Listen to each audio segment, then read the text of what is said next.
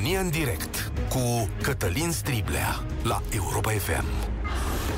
Bun găsit! Bine ați venit la cea mai importantă dezbatere din România.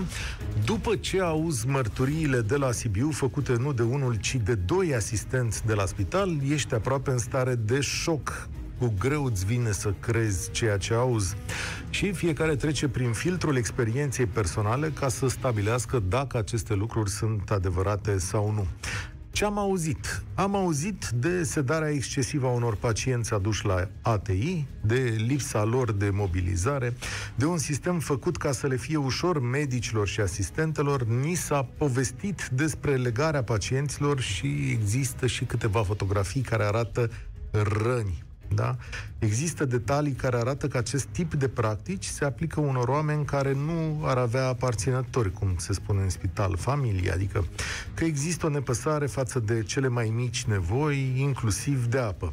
Iar la un moment dat, cei care povestesc spun că, chiar așa cu citat, că aici se omoară oameni. Și te apucă furia când vezi asta, mai ales când nu e prima oară. Știți că aici, la Europa FM, ați auzit-o pe scriitoarea Petronela Rotar, care povestea despre despărțirea de tatăl ei pe moarte într-o secție ATI.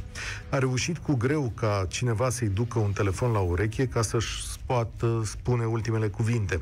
Atunci o asistentă i-a povestit că și-a închipuit toată viața despre sine, că este un om bun, dar că acum are o îndoială.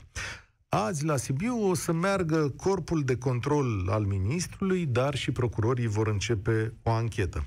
După ce furia și emoția trec, putem să vedem și dincolo de ele. L-am ascultat aseară pe un medic anestezist la Digi24, spunând că în anumite condiții și cu anumite limitări, unele proceduri descrise acolo sunt corecte sau că există interpretări greșite ale unor situații de acolo, de la Sibiu. De asta trebuie să întâmpinăm acest caz și să ascultăm ce au de spus specialiștii, să-l întâmpinăm cu răbdare, zic. În continuare, mi-e greu să cred că sunt oameni în medicină care vor să facă rău deliberat. Cred însă alte lucruri. Ca fiecare dintre noi, am întâmplări bune și rele din spitalele din România – cunosc oameni care au întâmplări bune și rele.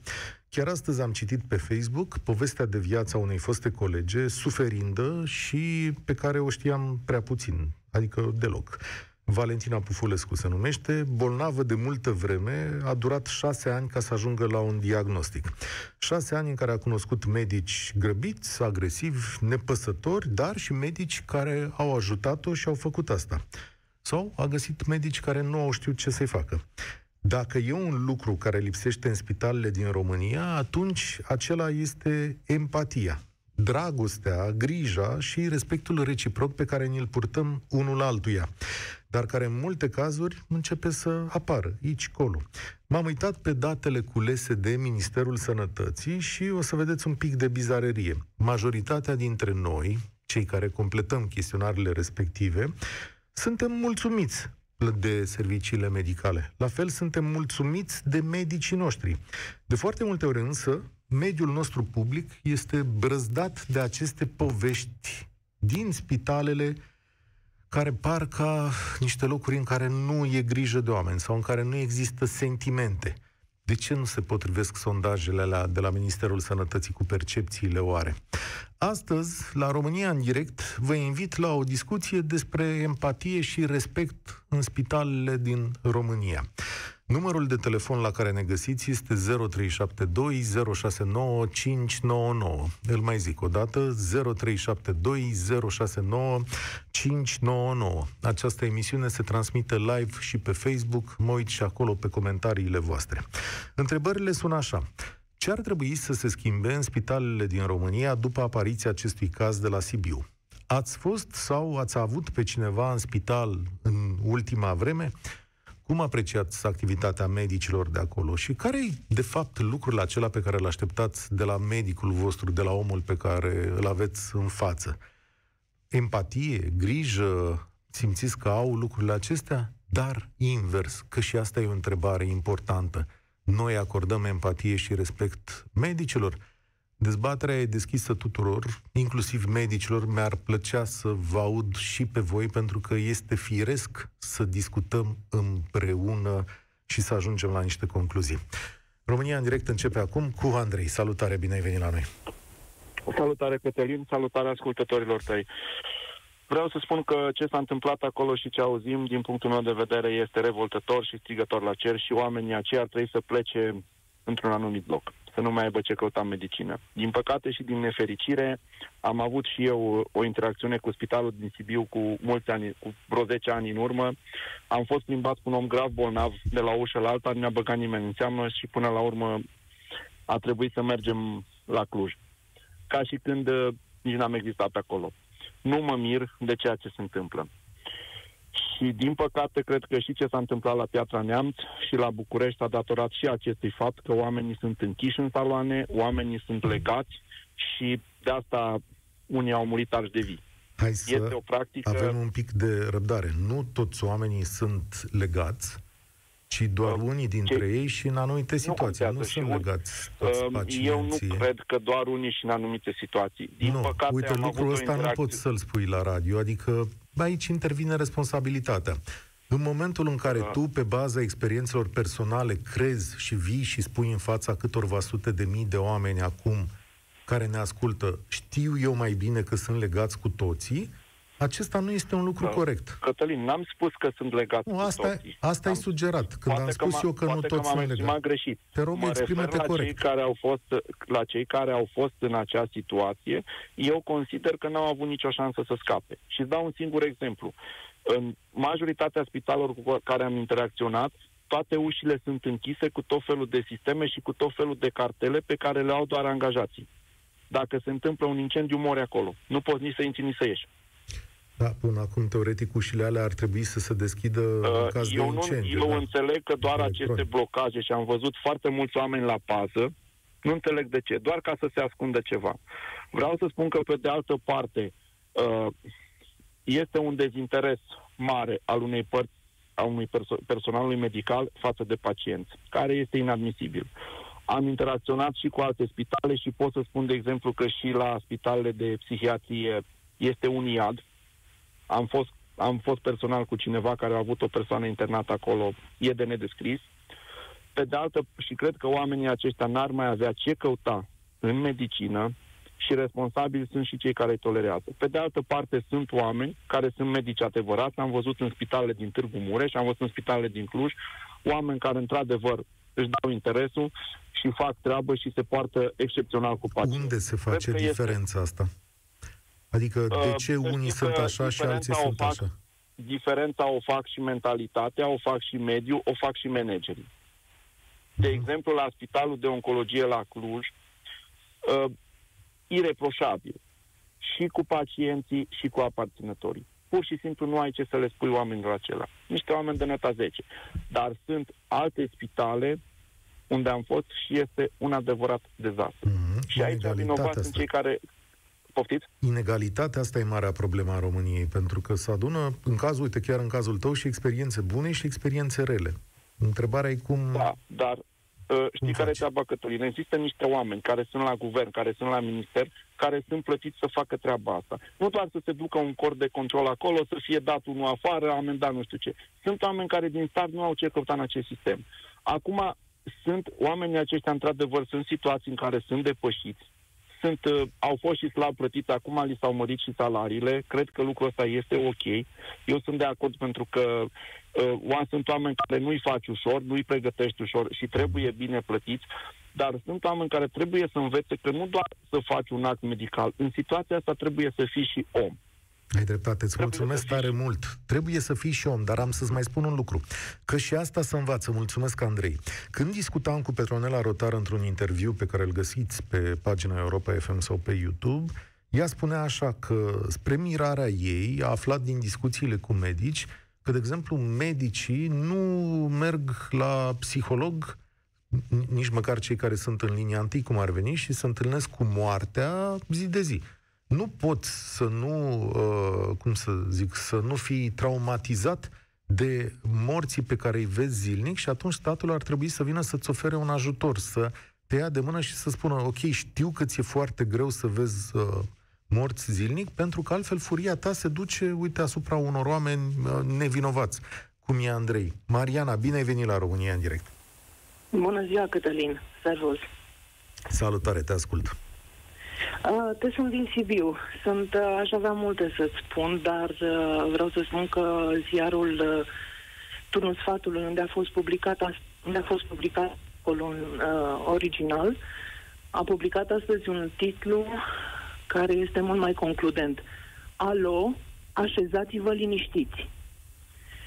Pentru că la voi am auzit că s-a deschis o, un fel de anchetă, deci un domn doctor vine de la DSP și investigează cu un alt domn doctor de la ATI și totul se va acoperi de un praf scârbos care ne va marca în continuare existența noastră de zi cu zi, în toată țara, probabil, nu numai în Sibiu. De ce presupui asta? Pentru că oricât de fericiți am fi noi când uh, ieșim din spital, nu știu dacă există oameni uh, în halul ăsta, dar din moment ce voi spuneți că dau, că, dau ok, că completează formulare care sunt ok, Marea majoritate a țării ăștia a avut o experiență negativă cu spitalul și îți spun, în localitatea unde trăiesc eu, cred că în curs de șapte ani de zile au plecat la spital 50 de oameni și au venit înapoi 50 de sicrie. Eu n-am văzut om să vină de la spital pe pașii lui. Dacă cumva a avut copii în țară și au putut să meargă cu el, este ok. Dar dacă un bătrânel pleacă singur luat de la salvare, e clar că peste trei zile, e, cinci zile... E o imagine metaforă, nu? N-are cum să fie o statistică exactă. Uh, în, în particular, dacă vrei, îți dau și numele localității și pot să-ți aduc uh, informații de la primărie. Scrie-ne oricum, Dar hai, da. Apropo de subiectele, tu ai deschis subiectul ăsta cu mai multe ramificații. Aș putea să spun un, un lucru, apropo de respectul medicilor. E greu când ești în stare de, de boală să te duci și să, în afară de umilința bolii, ce vrei să porți cu tine mai mult? Te duci și zici la doctorul ăla să rămână, am o problemă, salvați-mă. Și nu cred decât că în cazurile extreme în care au fost niște inși care au scos, scos cuțitele, uh, i-au atacat altfel pe doctor. Eu nu mi-aduc aminte să fi fost într-o situație din asta de boală, să apelez la un doctor și să-l jignesc, pentru că singura mea speranță este legată de el. După aceea, statul a venit și a zis, ok, vă plătim de 5 ori mai bine decât Cătălin Stiblea, decât uh, Mariana de la Sibiu. De ce? Pentru că munca voastră este de așa natură încât să vedeți moartea în fiecare zi, să, să vă asumați ce faceți. E, e o chestie asta cu să ridicăm statui, de acum cred că este ușor paradepășită. Mm-hmm. Uh, legat de fenomenul Sibiu, iarăși, sunt mai multe săgeți. Păi eu cred următorul lucru. Acum trei săptămâni sau patru a murit un medic uh, de familie din Ciznădie. Și comunitatea medicilor de familie a fost foarte afectată de întâmplarea asta și se pare că femeia a murit chiar la ATI. Și cred că din momentul ăsta au început, mie mi-a murit un, un văr, tot exact într-o experiență identică pe care o descrie articolul ăsta, a fugit omul de acolo, dar are niște uh, cunoștințe în puncte cheie și probabil că undeva cineva a zis, domnule, e prea mult, hai să ne sesizăm. Uh, Stai că aici iar... n-am, n-am înțeles ce, ce ai spus, adică am... am... Am spus că a murit un medic de familie care a, a fost... Asta am înțeles, da, dar nu înțeleg că ai pomenit de un văr și nu, mi-am, nu am zis... Vărul meu a, a murit okay. fugind din acest ATI, exact cum s-a descris în, în articol. Copiii lui au făcut plângere după aceea și probabil că așa s-a întâmplat că mai multe plângeri s-au strâns și în într-un final, cineva a luat hotărârea, hai să publicăm. Consiliul Județean din Sibiu, doamna Câmpean a venit și a zis că este absolut normal, directorul de la ATI, am înțeles că este un fost director de la media și de la o bază de transport, ce face acolo, totul este ok, este o, o, o investigație pe care o face DSP-ul Sibiu, totul va fi ok. Înțeleg că uh, acolo este corpul de control al ministrului și procurori, de asemenea, sunt acolo. Adică din cineva, din cineva dintre aceștia, nu bănuiesc că nu toți vor ascunde adevărul, nu? Mai vedem. Ok, bine, mai vedem. Mulțumesc. Eu aș zice totuși să-ți păstrez uh, speranța, nu? Despre asta sunt multe forțe independente care se uită acum în stânga și, uh, și în dreapta. E greu să ascunzi lucruri de genul acesta până, până la capăt. Paula, bine ai venit. Astăzi căutăm grijă și empatie în spitale, plecând de la cazul de la Sibiu. Salutare! Bună ziua, Cătălin, ție și ascultătorilor. Uh, sunt uh, la această emisiune în dublă calitate de cadru medical într-un spital din București, spital suport COVID, și de uh, fică a unui pacient care a făcut acum uh, trei săptămâni un accident vascular cerebral și spre norocul sau ghinionul, nu știu cum, e, cum a fost mai bine pentru tata, cred că norocul uh, dumnealui, nu a avut și COVID. Dacă era COVID, îl aduceam la mine în spital și puteam să îl supraveghez îndeaproape. A fost uh, internat în alt spital, unde nu am avut acces decât la poartă, uh-huh. cu pachet, uh, vorbind la telefon cu medicul curant și cu asistentele din fiecare zi când sunam să aflu ce face tata. Nu-i poți lăsa telefon mobil unui pacient de 78 de ani cu accident vascular cerebral, că nu era capabil să-l folosească. Okay. Uh, ce, ce vreau să Ce ai puntez? constatat în calitate așa, în calitate de colegă și de pacientă? De, Așa. mă rog, uh, Avem nevoie toți de empatie. Degeaba ești super profesionist dacă ești rece cu pacientul, uh, îi dai niște informații subcinte, spuse pe un ton mecanic uh, uh, și rece, uh, nu rezonezi cu el. Uh, eu observ lucrul ăsta în fiecare zi când tratez pacienți, uh, sunt fizioterapeut, uh, un zâmbet chiar dacă starea lui este foarte gravă, îl ajută mai mult dacă i-aș da o veste, azi aveți analizele perfecte, sunteți excepțional. Contează enorm de mult, dar asta ține foarte mult de calitatea fiecărui cadru medical în parte, începând cu brancardierul și terminând cu medicul șef de secție. Sunt Uh, găsim de toate categoriile și oameni foarte bine pregătiți, și oameni foarte empatici, și oameni uh, bine pregătiți, dar reci, nu sunt foarte apreciați de pacienți, din păcate, pentru dumnealor, și și oameni slab pregătiți, cu tupeu foarte mare, care se poartă foarte urât. Chiar dacă medicul vine înainte și spune aici ar trebui făcut așa, pleacă medicul, rămâne pe mâna cadrului medical din subordinea medicului, care, dacă este om, îl îngrijește și îl tratează pe pacient așa cum merită și cum ar trebui să se poarte ca și cum ar fi părintele lui acolo.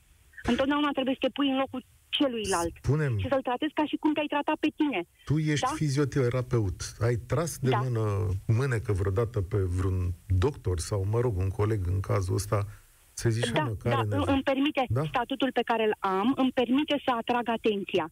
Dar atrag atenția o dată de două ori, nu sunt șefa lor, nici a asistentelor, nici a infirmierelor, nici a medicilor uh, care îmi sunt superior ca funcție, da? dar mi-am permis să spun, Uh, l-ați bruscat, nu este bine. Dacă aveți un pic de răbdare și îl ascultați când are uh, pacientul uh, inspirație să vorbească, o să aflați că, de fapt, lucrurile stau cu totul și cu totul altfel decât prima impresie pe care v-a creat-o. E, e agitat, ge, auzim veșnic uh, expresia pacient agitat. Păi are niște motive să fie agitat. Fie boala îl face să fie agitat și atunci apropo de terapie intensivă, da, sunt sedați pacienți în terapie intensivă, pentru că altfel eu lucrez într-o secție postoperatorie uh, cu pacienți cronici uh, și atunci ei își pot face rău în ce sens? Își smulg branulele, își uh, scot masca de oxigen, își scot sonda urinară, își desfac pansamentul, coboară din pat, lucru pe care nu au voie să-l facă și atunci, da, într-adevăr sunt sedați. Mhm. Da, într-adevăr, confirm și eu, sunt legați de pat și tatăl meu a fost legat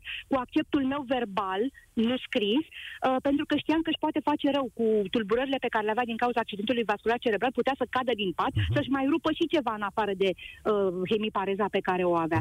Dar și... lucrurile astea trebuie făcute cu blândețe. Da? Am îngrijit. la a, voi, în secție, da, sunt oameni care sunt legați să da, durată mai da, lungă? Se, se folosesc, se numesc contenții, da, okay. uh, trebuie să procedezi de maniera asta, pentru că altfel pacientul fiind uh, parțial conștient, da, sau anxios, ajunge să-și facă singur rău.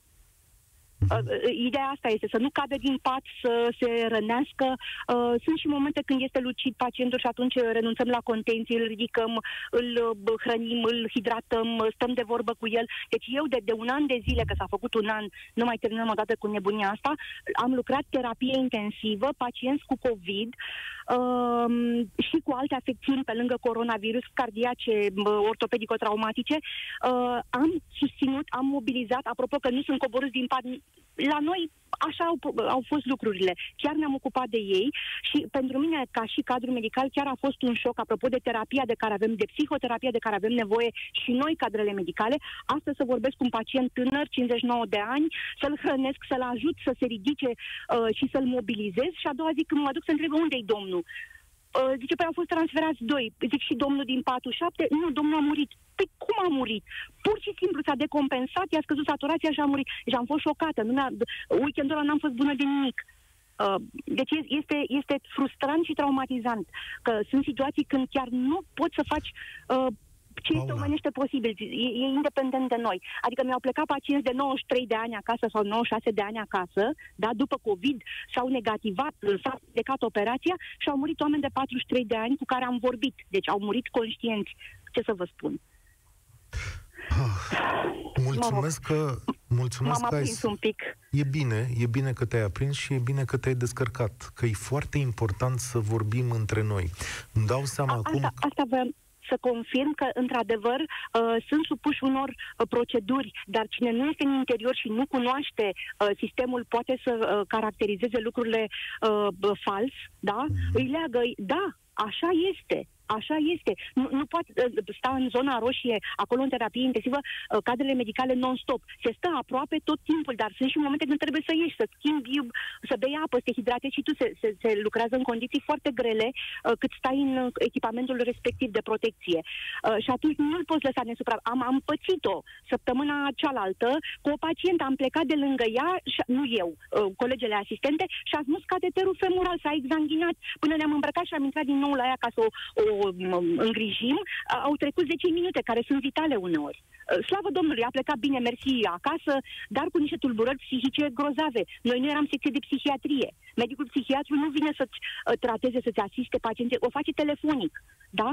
Iar tu nu poți să o legi prea tare de pat, a sunat la 112, oamenii de acolo s-au impacientat, au zis, domnule, dar ce se întâmplă? Păi ce să se întâmple? Are niște probleme și psihice, pe lângă cele de ortopedie și COVID, da?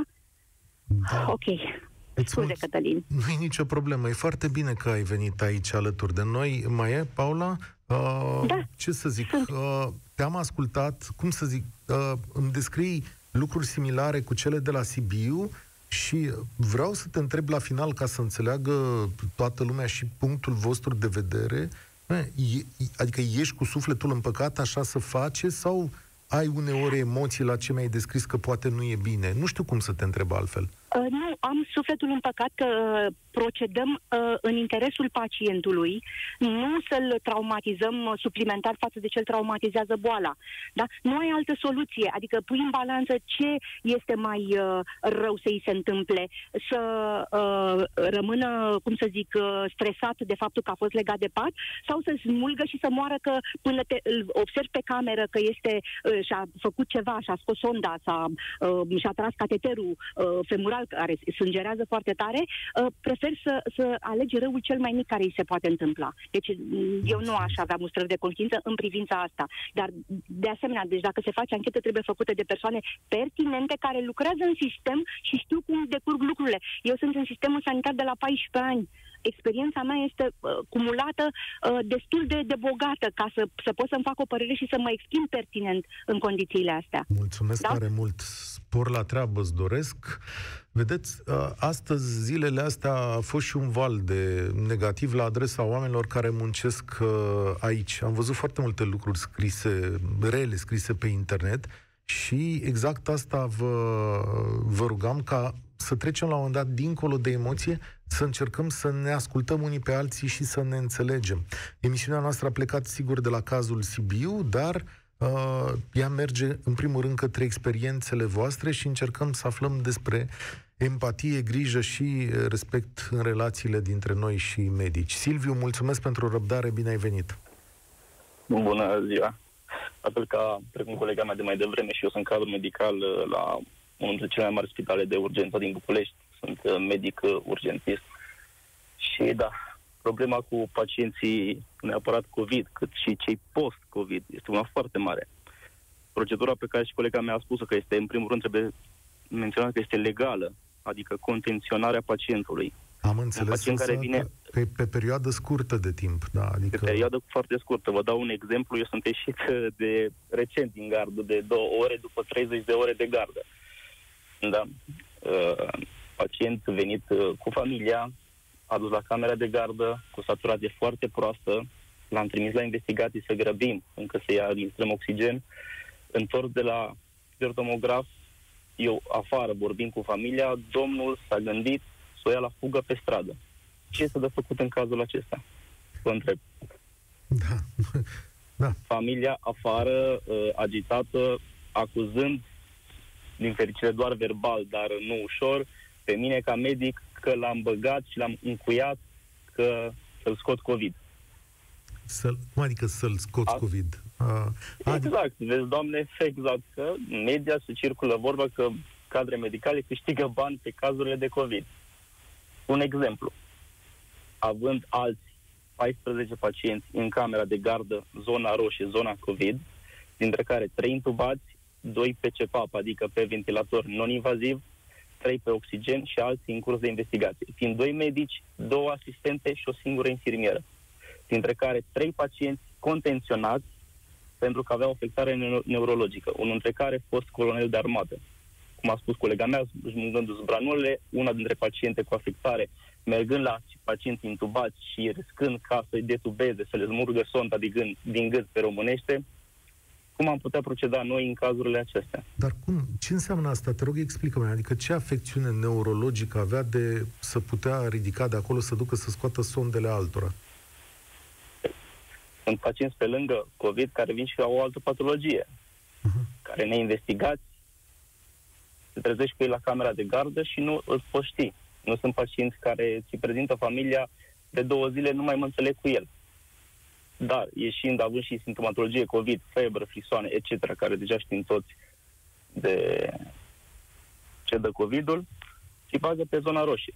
Și tu trebuie să faci cumva încât, într-un spațiu limitat, limitat, mai ales în spitale de urgență, unde sunt uh, și zonă verde, zonă roșie, circuite bine, uh, bine stabilite, în care trebuie să încerci să împaci pe toți, să faci în așa mod încât să fie și în siguranță pacienții, dar să te și ocupi pe lângă terapie, să vorbești cu pacientul, să vorbești cu familia, să încerci să le explici. Aici, da, e un lucru foarte important.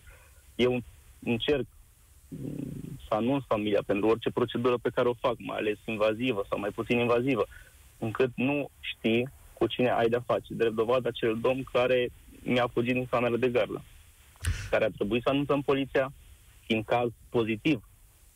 Aha, l-ați testat și era pozitiv, dar... Era, la testul rapid era pozitiv și pentru a fi transferat, transferat într-un spital suport COVID, ai nevoie de investigații, normal. Și domnul Când... a gândit să fugă. Vă repet, un domn venit la camera de gardă cu familia, familia fiind în parcare afară. Când te uiți la cazul de la Sibiu, cu ce concluzie pleci tu? Adică la toată dezbaterea din societate, cu ce concluzie pleci tu, Silviu? deficite sunt multe, lipsuri sunt multe în spitale. Noi suntem foarte puțini. Nu spun că toți suntem ușă de biserică, nici pe departe. Oboseala este mare. Gândiți-vă să stați 24 de ore continuu, fără somn. Doar să stați, să rezistați 24 de ore fără somn. Pe lângă asta trebuie să ai grijă. Sunt pacienți e, gravi. Sunt pacienți care se degradează. Este riscul foarte mare. Deci trebuie, când un medic îți răspunde poate după 20 de ore cu agitat sau plictisit, nu este pentru că vrea să plece acasă, este pentru că efectiv nu mai poate. Poate nu mai poate. În gărzi în care, credeți-ne, 20 uh, de ore nu mâncăm. Și când te vede lumea ieșind în acel combinezon și trecând spre cameră, să mai ai nevoie, să zic așa, uh, încep discuțiile. Și este chiar aici este foarte, foarte deranjant, să zic așa. Eu spun din privința mea de medic. Dar, repet, dacă cineva a greșit, trebuie să plătească. Aici nu există niciun dubiu. Mulțumesc mult, Silviu. Foile de observații sunt camere care sunt vizibile, deci totul, dacă nu a fost făcut conform protocoalelor și conform legii, trebuie să plătească aici. Nu trebuie ascuns și nu trebuie. Mulțumesc că după cele 30 de ore de gardă ai mai avut putere să dai un telefon uh, la radio. Încă o dată, e bine să ne ascultăm între noi. Nimeni nu cred că poate să aibă dreptate până la capăt. Avem experiențe bune, avem experiențe rele.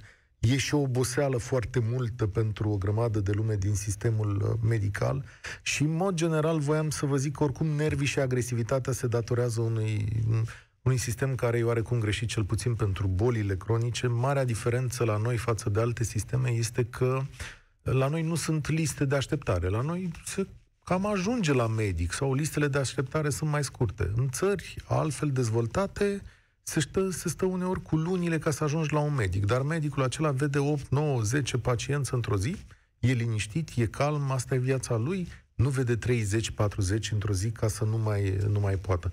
Avem de ales cumva între timp.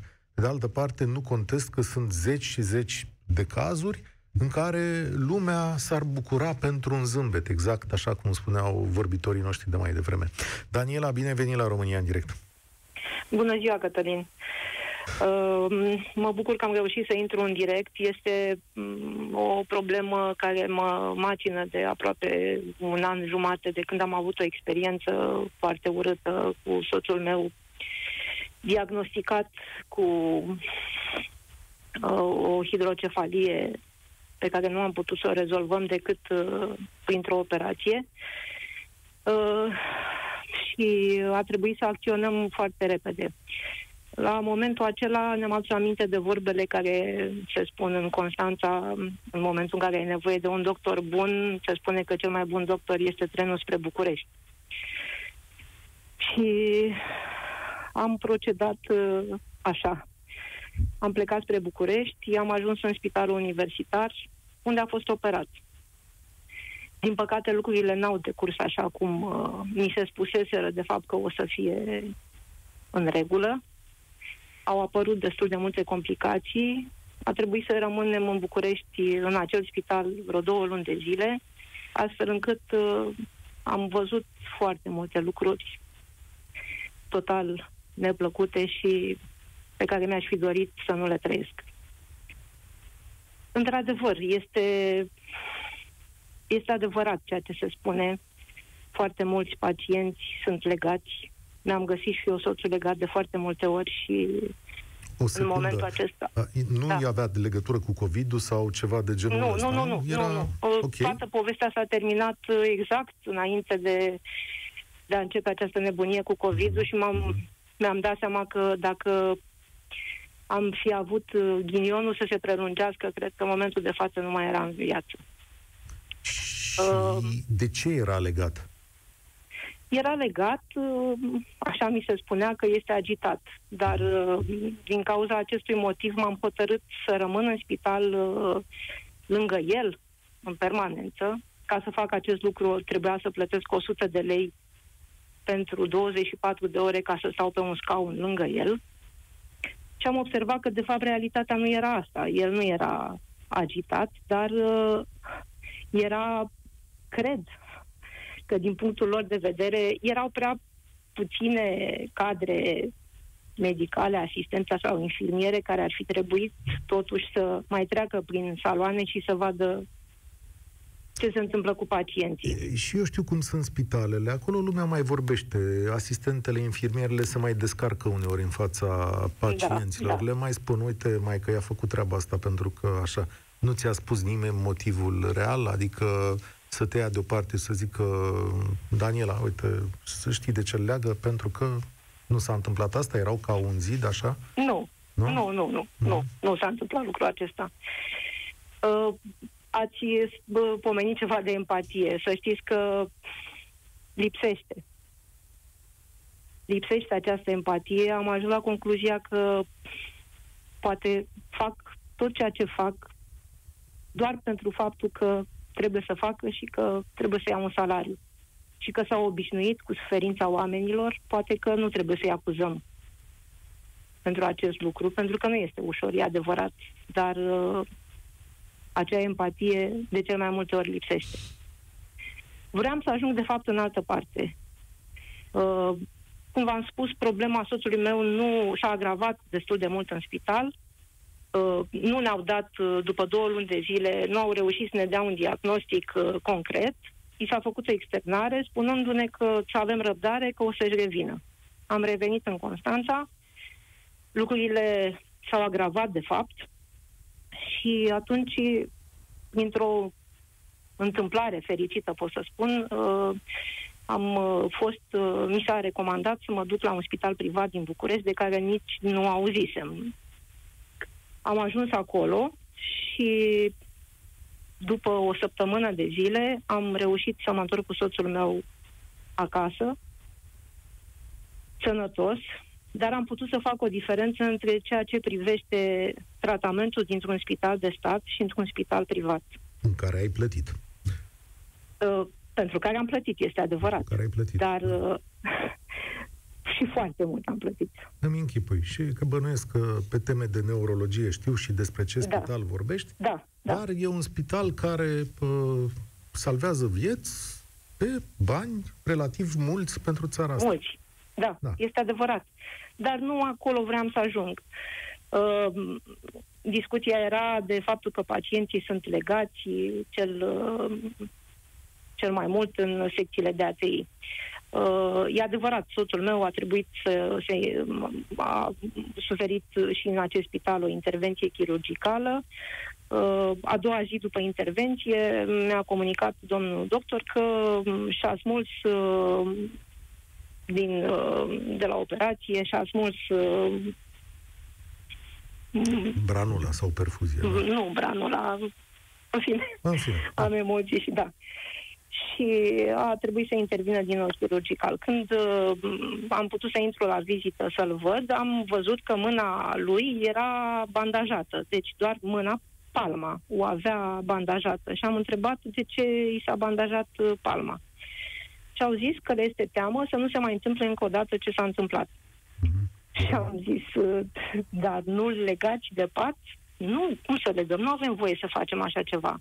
Atunci am realizat că, de fapt, această procedură de a lega, de a face ca un fel de fașă pe palmă, uh-huh. nu mai dă voie pacientului să se folosească de mână așa cum ar fi făcut-o Așa cum are făcut în mod obișnuit. Da, da. În mod obișnuit, da. Îți mulțumesc tare mult. Încerc să mai fac loc unui uh, telefon. Uh, v-aș propune să prelungim cale de două, trei telefoane această ediție de România în direct, chiar și după ora 14 pentru că poveștile voastre sunt uh, importante și, uh, apropo de stat și de privat, poate în România, și vă invit să vă gândiți de multe ori la chestiunea asta, asigurarea noastră ar trebui să ne urmeze și la privat, asigurarea de stat, în foarte multe sau în mai multe situații. S-ar lua o presiune de pe întreg sistemul medical, pentru că v-ați duce într-un loc ca la privat, unde a fost aici Daniela, o parte din bani sunt plătiți de asigurarea voastră, altă parte îi scoateți din buzunar, nu vă mai duceți la stat, acolo lucrurile se vor liniști și uh, mulți oameni poate vor opta și pentru sistemul ăsta. Dar înainte de a merge mai departe, aș vrea să-l ascultăm pe Laurențiu. Salutare! Uh, vă salut, domnul Cătălin, salut și ascultătorii dumneavoastră. Uh, eu consider că medicii sunt îngerii noștri, îngerii noștri salvatori, dar printre ei există și excepții. Am două experiențe, una plăcută, una neplăcută și o să încerc să fiu cât mai scurt. Uh, Uh, încep cu cea neplăcută. Este vorba despre cazul bunicei mele. Un caz care trebuia tratat foarte rapid și fără alte urmări. Uh, locuiește la țară. S-a mers prin curte, s-a înțepat într-un cui. Uh, a mers seara la camera de gardă, nu știu dacă pot să-i spun numele, da, în ce localitate. La, este vorba de Băile Govora am mers la camera de gardă, mi-am explicat domnului doctor ce a pățit, s-au uitat doar vizual, nici măcar nu a verificat prin palpare sau ceva de genul și a zis că nu este pătrunsă rana, este ok, stai să mă uit dacă am niște pastile pe aici să-ți dau, mergi mai acasă că ești bine. Și l-am întrebat, este cazul de antititanos, cum se procedează? A zis că nu, să stea liniștită, că nu e problemă, să meargă acasă liniștită. După câteva zile, rana a început să se infecteze, a mers împreună cu mama mea uh, la spitalul de urgență, la UPU, uh, uh, a primit un tratament care nu credeam că se aplică în, la primiri urgențe și anume a fost refuzată uh, pe motiv că nu este o urgență, încă poate să meargă, da. să stea liniștită. Hm. Uh, băiatul de la pază de acolo, mama mea, bineînțeles, a spus, domnule, dar nu, măcar nu vă uitați, vedeți ce este totuși bătrână, are 80 de ani, este diabetică. Băiatul de la pază, hai mama, e, merge acasă, aici sunt urgențe, vin numai pe targă. Ei, astea au fost vorbele lui, relatate de mama și bunica, m-au sunat și mi-au spus. Au plecat, uh, foarte greu au reușit să consulte un medic chirurg, ortoped, dar nu în spital, la policlinică. Vă dați seama că este ceva dureros, uh, ea n-a fost internată, n-a avut probleme medicale, a cotizat peste 40 de ani. Uh, acum este foarte grav din cauza nepăsării lor și pur și simplu un, sing- un simplu vaccin, o sing- singură injecție la i-ar fi putut uh, facilita grăbirea vindecării. Este foarte grav, este tăiată în talpă și în față și sus și jos. Incredibil. Moment, uh, este oribil ce i s-a întâmplat, este diabetică și se vindecă foarte greu, dar uh, cu ajutorul medicului de familie și chirurgului sper, sper să, să fie, fie bine. ok. Ciprian, îți mulțumesc. Partea asta de emisiune se închide aici. Venim însă după știrile prezentate de Iorgu Ianu și să vă ascultăm din nou despre grijă și empatie în spitalele din România.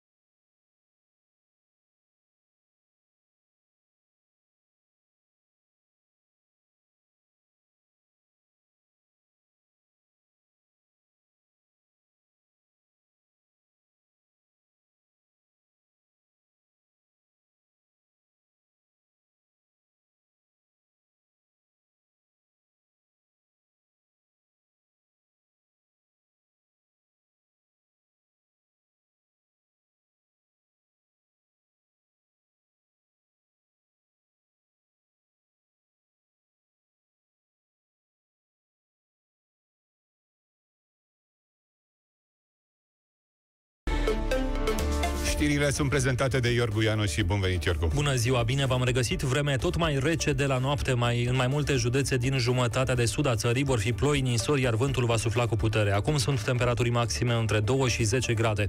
În București ploi și ninsori de la noapte, când temperatura va coborâ chiar și la minus 8 grade.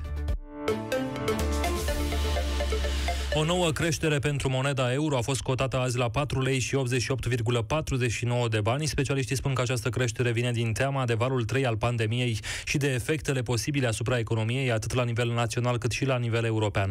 Analistul economic Adrian Negrescu. Le urmează tendințele din piețele internaționale, unde există o mare volatilitate. Toate monedele din regiune s-au depreciat în această perioadă, în temeri la nivel internațional care trebuie puse în legătură cu pandemia, cu acest al treilea val de pandemie, care tinde să blocheze din nou mare parte din economiile europene. În România, din păcate, dincolo de aceste temeri legate de pandemie, se acumulează și problemele economice, cu un val semnificativ de inflație, cu probleme în zona companiilor, cu probleme în sectorul bugetar, cu o criză acută de finanțare Deprecierea leului nu se va opri aici, estimează analiștii. În a doua jumătate a anului, euro poate atinge și nivelul de 5 lei la cotațiile BNR Tendințele sunt spre un 4,9 lei undeva în lunile aprilie-mai și nu este exclus ca în a doua parte a anului, în funcție de evoluția economică, leul să crească chiar și mai sus, spre uh, 5 lei către un euro, o prognoză care, din păcate, tinde să se confirme în a doua parte a anului. Analistul economic Adrian Negrescu.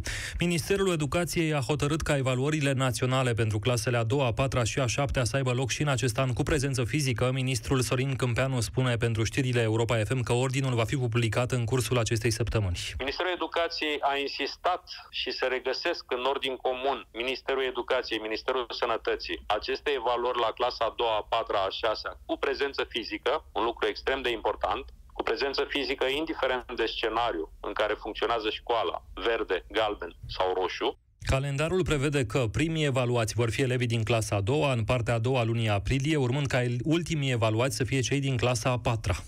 Vom începe pe data de 20 aprilie la clasa a doua cu examen scris limba română, 21 aprilie citit limba română, 22 aprilie matematică, 23 aprilie scris și citit pentru minorități. Probele durează 30 de minute. Vom continua cu evaluarea la clasa a 6 În data de 12 mai intenționăm să planificăm partea de limbă și comunicare, iar în data de 13 mai partea de științe, clasa 6 probele durează o oră. În data de 18 mai debutează evaluarea pentru clasa a 4 cu limba română. În 19 19 mai matematică, în 20 mai limbă maternă. Sorin Câmpeanu, ministrul educației. Italia va fi prima țară din Uniunea Europeană care va produce vaccinul rusesc Sputnik. Producția serului anticovid ar urma să înceapă din iunie-iulie. Fondul rus de investiții a încheiat o înțelegere cu o companie farmaceutică din Elveția pentru producerea vaccinului în Italia. Explică Sonia Teodoriu. Mai multe regiuni din Italia și-au exprimat dorința de a produce vaccinul rusesc, spune directorul executiv al Fondului Rus de Investiții Directe, Kirill Dimitrev, pentru postul de televiziune Rai 3. L'Europa ha urgentemente bisogno di vaccini. Producția Sputnik V în Italia ar putea începe încă din iunie. Înțelegerea dintre Fondul Rus de Investiții și compania elvețiană are nevoie de aprobarea autorităților italiene. Camera de Comerț italiano-rusă, care a facilitat această înțelegere, spune că în Italia s-ar putea produce 10 milioane de doze de Sputnik V până la finalul anului. Vaccinul rusesc ar fi eficient în proporție de 92% pentru prevenirea infecțiilor cu SARS-CoV-2, potrivit datelor publicate în revista medicală de Lancet. Este verificat și de Agenția Europeană a Medicamentului după ce săptămâna trecută a cerut autorizarea de urgență în Uniunea Europeană. Carantină obligatorie petrecută pe iaht este opțiunea pregătită pentru turiști în Thailanda. Este de fapt o măsură de ajutor pentru industria turismului, spun autoritățile locale. Mihai Bucureșteanu. Cei care vizitează Thailanda în aceste zile trebuie să stea în carantină două săptămâni atunci când ajung în această țară. Dacă până acum turiștii își petreceau cele 14 zile într-o cameră de hotel, mai nou vor avea posibilitatea să aleagă un iaht, notează BBC. Este vorba de embarcațiuni aflate în Phuket. Într-o primă etapă etapă au fost pregătite 100 de nave de mici dimensiuni. Turiștii trebuie să poarte o brățară inteligentă care le va monitoriza semnele vitale, dar și locul unde se află. Guvernul din Thailanda speră să ajute în acest fel industria turismului grav afectată de pandemie. Este ora 14 și 5 minute, continuă România în direct. România în direct cu Cătălin Striblea la Europa FM. Mulțumim, Iorgu Ianu, și pentru știri. Ne auzim cale de două, trei telefoane la 0372069599.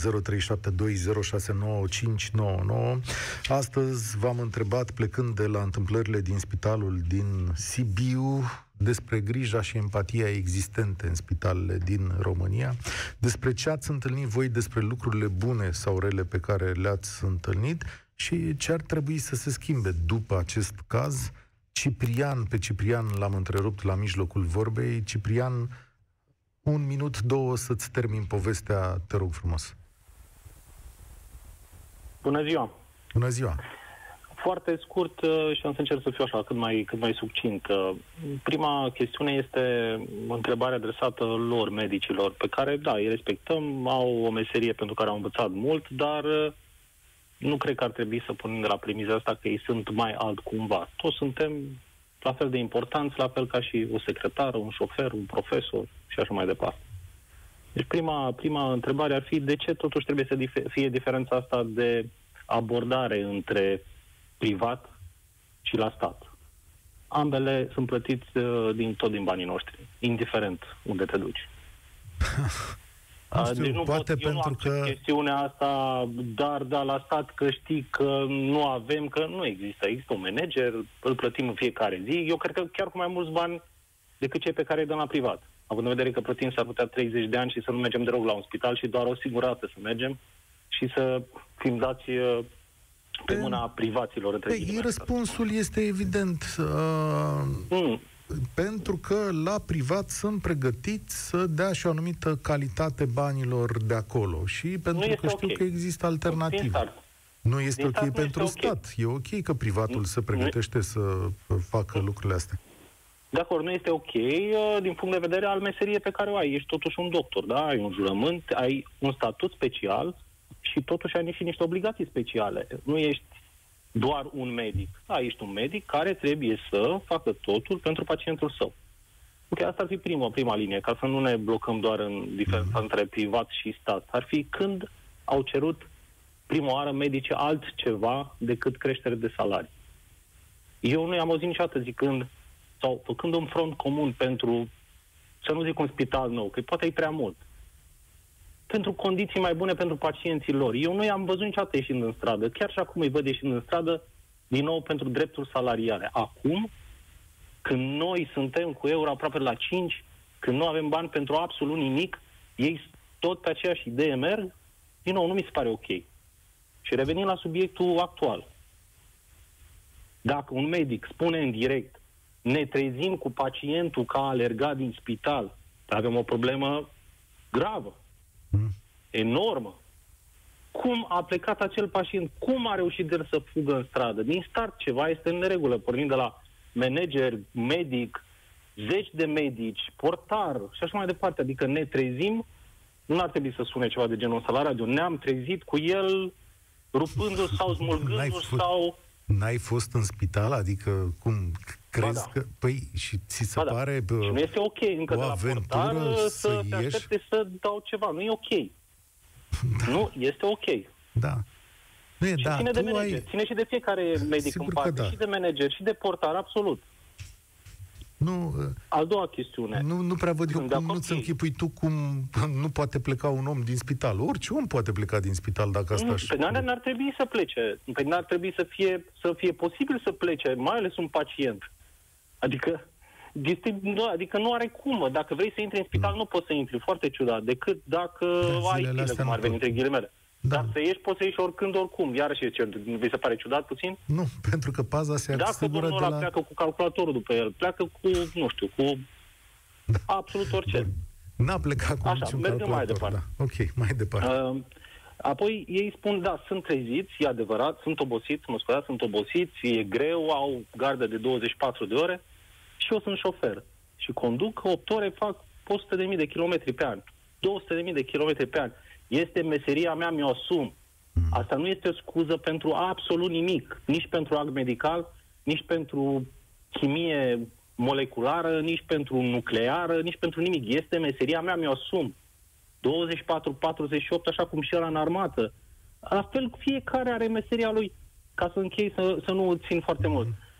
Am impresia, sper să mă înșel, că am ajuns să creăm trei linii importante de superstate în România. Justiția, care n-a încheiat nici dosarul mini- mineriada 10 august, Revoluție, ju- uh, pe lângă justi- politicienii, clar, și am ajuns și medicii. Eu tind să cred că l-am dat prea mult, prea devreme, fără să-i testăm, să verificăm, să-i facem să înțeleagă, îți dă mai mult, nu avem nicio problemă, dar ai grijă de noi când avem nevoie. Mulțumesc frumos! Da, uite, vezi, omul avea un discurs și uh, nu vrea să mai continue dialogul pentru că sunt întrebări de pus. Adică în meseria ta nu greșești, nu ești supus presiunii, ești perfect. În momentul în care ceri perfecțiunea de la ceilalți, e foarte bine să arăți perfecțiunea. Sigur că verbal, acum la radio, poți să fii perfect. Dar poți să greșești în viață și cred că sunt un milion de situații în care asta se, se poate întâmpla.